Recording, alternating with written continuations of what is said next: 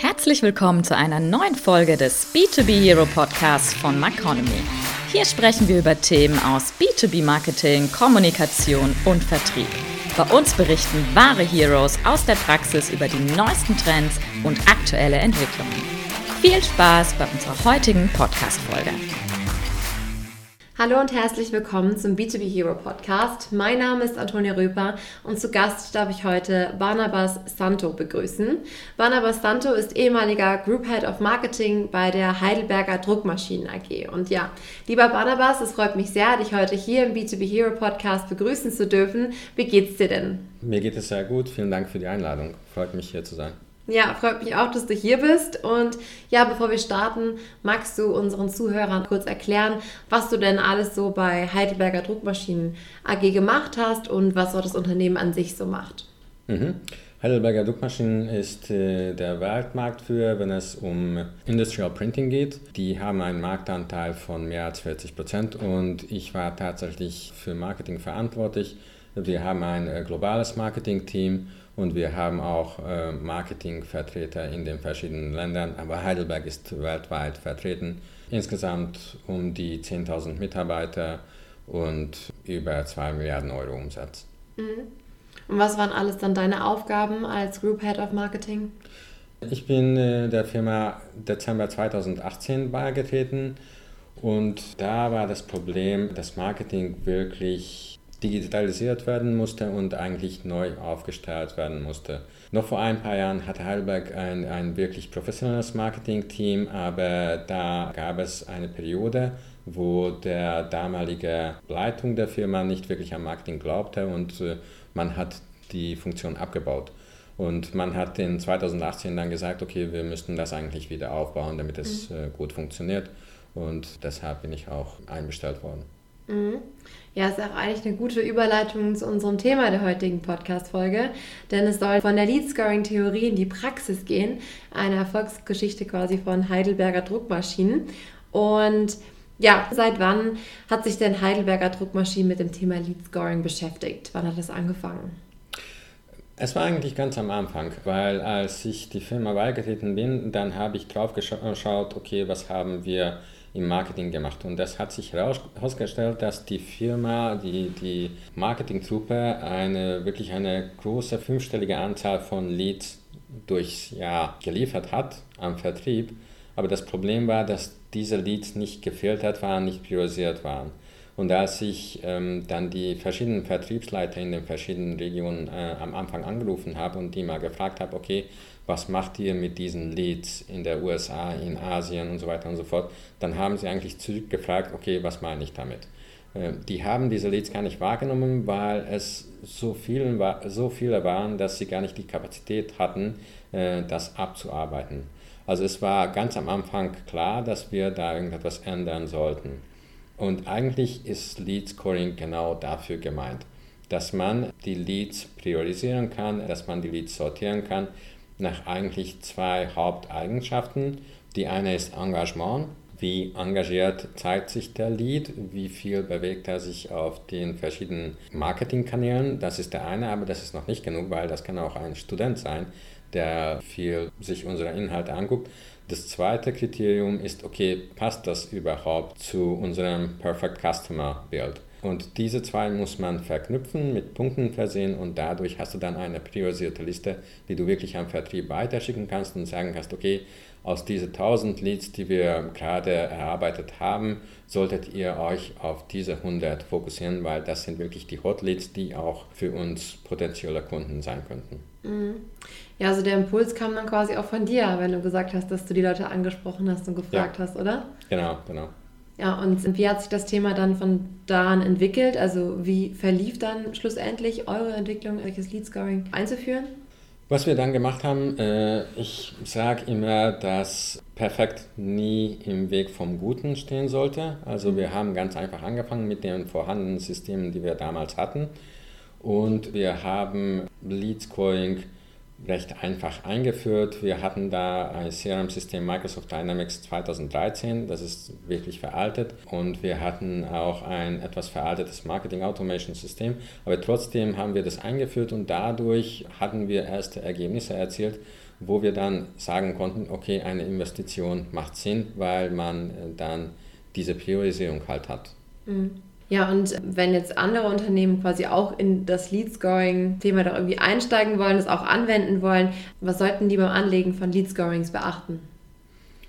Mm, das ist eine etwas komplexere Geschichte. Auf dem Lead Management Summit habe ich einen Vortrag darüber gehalten. Man kann auch dann, glaube ich, die Slides herunterladen. Es gibt einen ganzen Prozess dafür. Der erste Schritt ist, was ich sehr oft gesehen habe bei verschiedenen Firmen und was mich auch ein bisschen verblüfft hat, dass die Leute gar nicht über die Inhalte nachdenken. Also man führt Lead Scoring ein äh, in, im Sinne der Digitalisierung, mhm. aber die Grundlagen fehlen. Also Schritt null ist wirklich darüber nachzudenken, welche Customer Touchpoints gibt es in meiner jeweiligen Firma entlang der Customer Journey und darüber nachzudenken, okay, wie kann ich die Kunden entlang dieser Touchpoints beeinflussen und dementsprechend sollte ich dann auch Inhalte erstellen.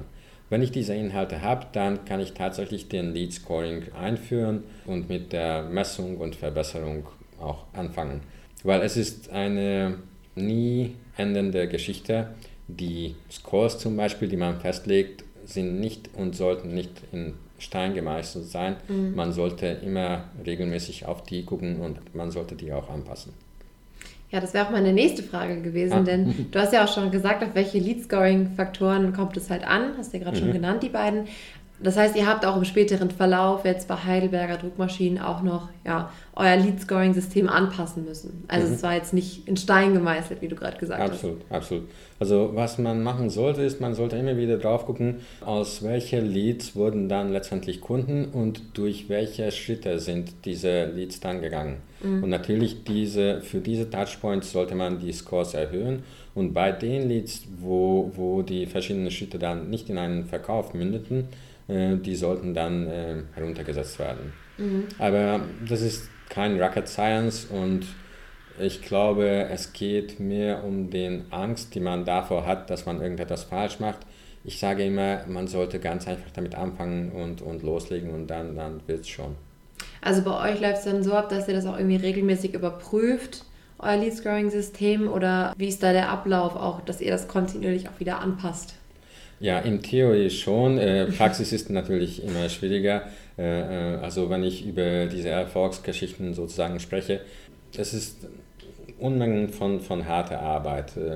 Mit damit angefangen, okay, wie, wie kriegt man Vertrieb an Bord oder wie bringt man die Leute mhm. dazu, wirklich auch die manuellen Schritte bei der Lead-Erstellung zu verfolgen, weil es gibt manuelle Schritte, die man einfach machen muss, die man nicht automatisieren kann. Und es gibt verschiedene Probleme, wozu man immer Lösungen finden muss. Also never ending story. Mhm. Es wird nie perfekt sein, aber ja, wenn man es macht, wird es mit der Zeit immer wieder besser. Ja, jetzt hast du gerade schon Probleme angesprochen. Was gab es denn noch für Herausforderungen, denen ihr euch stellen musstet bei der Einführung so eines Lead-Scoring-Systems? Sales Buying ist eine schwierige Sache, dass man Vertrieb auch wirklich erklären kann, was die davon äh, gewinnen. Es ist interessant zu sehen. Ich war vor ein paar Wochen in Berlin auf einer Veranstaltung, wo ich mit einem Kollegen gesprochen habe. Ähm, sie war Vertriebsleiter eines Konzerns, ist immer noch. Und äh, sie hat erzählt, dass nach der Einführung der Lead Scoring, äh, sie hat das als Vertriebler äh, vorangetrieben, was schon mal ein Unikat ist. Und sie hat dann erzählt, dass eigentlich 30 Prozent äh, ihrer Vertriebsmannschaft mit der Zeit dann gekündigt hat. Also sie hat okay. tatsächlich 30 Prozent ihres Salesforce verloren, dadurch, dass sie diese neue digitalisierte Prozesse eingeführt hat. Und wieso war das? Weil diese Prozesse extrem viel Transparenz in das ganze Verkaufsprozess einbringen. Mhm. Und das mögen sehr viele Vertriebler nicht. Also es braucht sehr viel Energie, um zu erklären, was man dadurch gewinnen kann und eine davon ist zum Beispiel, dass Vertrieb viel effizienter arbeiten kann. Aber es braucht ein bisschen einen Sinneswandel, wo man akzeptiert, okay, ich rufe nicht mehr den Kunden aus dem Bauchgefühl heraus äh, an, weil ich denke, dass ich mit ihm reden sollte, sondern ich gucke wirklich auf die Daten. Was hat diese Kunde getrieben oder welcher Kunde hat Interesse gezeigt, welcher hat sich für die Webinare registriert, welche Inhalte hat sie sich angeschaut. Und das sind auch die Punkte, die dann auch Vertrieb helfen können, weil die dann genau sehen können, okay, wo hat der Kunde über welche Inhalt er oder sie Interesse gezeigt. Mhm. Aber wenn es jetzt so ist, wie du gerade schon gesagt hast, dass der Vertrieb sowas eher schwer akzeptiert, gibt es da ja vielleicht irgendwelche Möglichkeiten, dass Sales das Ganze mehr annimmt, das Thema Lead Scoring? Oder was hattet ihr da auch für Erfahrungen gesammelt bei euch im Betrieb? Absolut. Also was äh, es gibt, es gibt mehrere sozusagen Tricks, die da helfen können. Man kann zum Beispiel mit einem Pilotprojekt anfangen, mhm. einem sogenannten Coalition of the Willing. Also man kann die Vertriebler ansprechen, die auch Interesse gezeigt haben. Was ich auch interessant fand, auf dem Lead Management Summit gab es einen Vortrag von Canon, die haben auch erwähnt, dass sie auch tatsächlich in One-to-One-Gespräche mit den verschiedenen Vertrieblern eingegangen sind, um die zu überzeugen, um deren Fragen zu beantworten. Ja, also die typischen Tools, wenn man irgendetwas ganz Neues einführen möchte. Mm, okay, und das hat dann auch bei euch im Unternehmen ja. dann geholfen, ja, ja. dass Sales dann das Thema auch mehr akzeptiert hat. Ja, ja. Und es ist, es ist interessant zu sehen, dass es auch kulturelle Unterschiede gibt. In China hat es von Anfang an sehr gut funktioniert. In traditionellen Märkten mhm. ist es ein bisschen schwieriger, wo der Vertrieb sagt, okay, wir haben das schon vor zehn Jahren so gemacht, hat gut funktioniert, wie soll, sollten wir das ändern? Wie lange ist es jetzt genau her, dass ihr wirklich euer Lead-Scoring-System an einem wirklich großen Event dann das erste Mal testen konntet? Das war tatsächlich gleich am Anfang. Also Timing war für uns perfekt, weil ich bin ja der Firma im Dezember 18 beigetreten und mhm. dann haben wir die Probleme erkannt. Dann haben wir angefangen daran zu arbeiten, den Prozess zu etablieren und wir waren tatsächlich Mitte 2020 fertig damit und natürlich hatten wir da bereits die Corona-Krise. Also jede ja. Firma hatte das gleiche Problem. Vorort-Events mussten komplett abgesagt werden und da konnte man entscheiden, okay, investiere ich das Geld irgendwo anders oder versuche ich irgendetwas Digitales zu machen. Und wir haben uns für den letzten entschieden. Wir hatten unseren ersten wirklich großen digitalen Event, Innovation Week, damals veranstaltet. Und es war ein wirklich großer Erfolg, auch dem, dem Zeit geschuldet. Jeder hat zu Hause gesessen und die Leute mhm. wollten wirklich Inhalte angucken und die wollten Entertainment. Und die Zeitpunkt war für uns perfekt, weil wir damals Lead Scoring für diesen Zeitpunkt schon fertig hatten. Mhm. Innovation Week war der, der erste Test-Event dafür. Wie viele Leads konntet ihr dann schlussendlich durch das Event dann auch generieren? Mehrere tausend. Aber, einiges. Äh, ja, einiges. Was aber wichtig war, was ich auch geändert habe, dass wir damals schon nicht mehr an die Anzahl von Leads geguckt haben, wir haben das umgeschiftet. Wir haben uns an die Anzahl von Opportunities gemessen. Mhm. Und die Opportunities werden äh, so erstellt, dass der Hot Lead an Vertrieb geht und dann kann der Vertriebler entscheiden, okay, ich mache daraus ein Opportunity oder ich schicke das zurück an Marketing oder ich lösche das. Und wir hatten wirklich Opportunities im Wert von ein siebenstelliger hm, Höhe auch mhm. äh, generiert. Das waren dann so eure Erfahrungen, die ihr von der Innovation Week mitnehmen konntet? Oder habt ihr ja. noch andere Erkenntnisse auch auf der Messe, äh, auf der Veranstaltung sammeln können? Das war ganz interessant, weil das war unser erster wirklich globale digitale Event mhm. und, und es war wirklich interessant, die Trends zu sehen, was die Leute interessiert. Ich habe auch vor ein paar Wochen in Berlin darüber einen Vortrag gehalten, es gibt Unmengen von Erkenntnissen. Das Gute daran ist, dass bei digitalen Events man immense Mengen an Daten sammeln kann. Mhm. Du kannst genau sehen, äh, was die Leute interessiert, was sie treiben. Es war zum Beispiel interessant zu sehen, äh, dass die Leute durchschnittlich zwölf Minuten auf so einer Plattform verbringen. Und das haben auch andere Firmen bestätigt. Es gab zum Beispiel Adobe Summit, glaube ich, nennt man die, die Hauptveranstaltung von Adobe. Da waren die Zahlen ähnlich. Das heißt, dass es natürlich Durchschnitt ist. Es gibt Leute, die nach 30 Sekunden wieder abschalten, aber es gibt Leute, die auch für 40 Minuten dabei bleiben. Das wichtige Botschaft am Marketing ist, dass wir die Inhalte so vorbereiten sollten, dass sie auch in 12 Minuten durchschnittlich konsumiert werden können, die Hauptbotschaften aber es gibt auch noch Unmengen von, von anderen Learnings. Ein Beispiel ist zum Beispiel, wenn man ein digitales Event veranstaltet, kann man analysieren, okay, welche waren die Themen, die wirklich viele Leute interessiert hatten Und man kann Follow-up-Events dadurch erstellen und man kann genau die Leute einladen, die da Interesse gezeigt hatten und man kann nochmal in einen Deep Dive gehen, noch mhm. näher an den Kaufentscheidung gehen. Wie konntet ihr jetzt dann auch schlussendlich die Qualität der Leads steigern? Du hast ja jetzt gerade schon die Zahl genannt, wie viele Leads ihr da auch durch die Messe generieren konntet, aber ja, Quantität ist ja auch nicht gleich Qualität. Inwiefern hat da jetzt auch euer Lead-Scoring-System dazu geführt, dass ihr wirklich da auch die ja, Qualität der Leads erhöhen konntet? Lead Scoring erhöht nicht an sich die Qualität von Leads, es mhm. unterstützt dich dabei, die Leads zu priorisieren, damit mhm. du wirklich die Leads weiterschickst, die auch für Vertrieb Sinn machen.